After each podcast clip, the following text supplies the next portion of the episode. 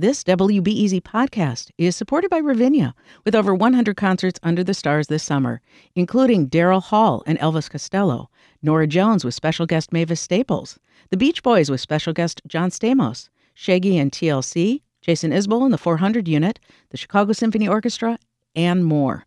Their 30 acre park is nestled in a gently wooded area. Bring your own picnic or eat at one of the park restaurants. Tickets available now only at ravinia.org. Good morning. I'm Adora Namigadde, and this is The Rundown. A succession of recent fatal shootings of high schoolers has some pushing for violence prevention workers to get into Chicago public schools, even if those workers have a criminal record.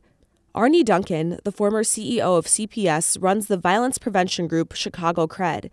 He says he understands state law prevents people with certain criminal backgrounds from working in schools, but he says violence prevention workers who have been involved in gangs themselves can gain kids' trust and help them avoid trouble.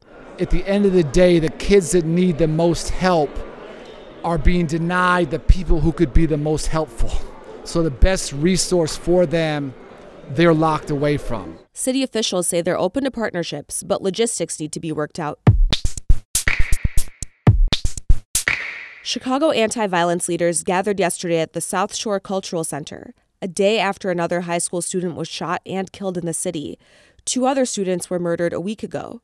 The anti violence workers want to reduce gun violence by 50% in the next five years. But leaders, including Mayor Brandon Johnson, say the city can't give up and point out shootings are actually down over the last two years. Our challenges with community violence didn't appear overnight, and they won't resolve overnight. But all of us have to dig deep and continue to make sure that every single child has an opportunity to grow up in a thriving neighborhood. Part of the plan involves expanding something called community violence intervention. Community groups want to connect with thousands more people at risk of being shot over the next 10 years. Chicago based McDonald's says it's looking into a report that the fast food giant is connected to prison labor. An investigation from the Associated Press this week finds labor performed by people in U.S. prisons feeds into the supply chains of some big name brands. Brands like Whole Foods, Walmart, and Target. The AP found lots of these jobs are dangerous, and the workers are sometimes paid pennies per hour, if at all. Journalists also tracked some inmate transport vans from prisons in Alabama to a company that supplies meat and fish to McDonald's. In a statement, McDonald's says it's, quote, committed to promoting ethical employment practices across every corner of our supply chain. Its press office did not respond to questions about whether the company knew about the prison labor or if it has policies against it. A Dallas pastor has succeeded Reverend Jesse Jackson as head of the Chicago based Rainbow Push Coalition. Frederick Haynes III says Jesse Jackson is his mentor. Jackson founded Rainbow Push in 1971 after working under Martin Luther King Jr. for a few years. As Rainbow Push's new president, Haynes is looking toward fighting for economic prosperity and against voter suppression in black communities, among many other initiatives. With the Supreme Court reversing affirmative action and state legislatures passing anti DEI bills, Haynes says their work is needed now more than ever. We think that the civil rights movement uh, sought and fought to accomplish has been dismantled or rolled back in the aftermath. Haynes is based in Dallas, but says he will sometimes work from Chicago. Something else you should know.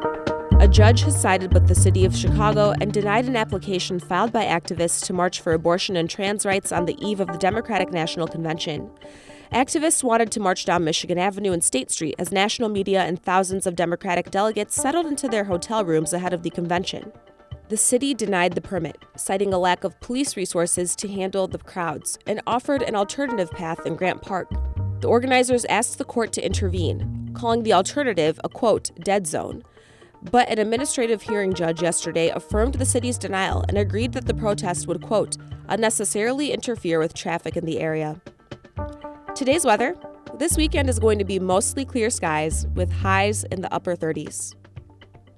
Later today, the new musical Illinois opened last night at the Chicago Shakespeare Theater. It tells a story using the music from Sufjan Stevens' 2005 album Illinois. And the show doesn't really have spoken dialogue, so it's all about the music and the movement. It's almost like watching a silent movie that's set to a soundtrack when you come and see it. My Rundown co host Aaron Allen talks about the show with director, choreographer, and co writer Justin Peck. That conversation is today at 1 o'clock. I'm Adora Namigadde. Thanks for listening and have a great weekend.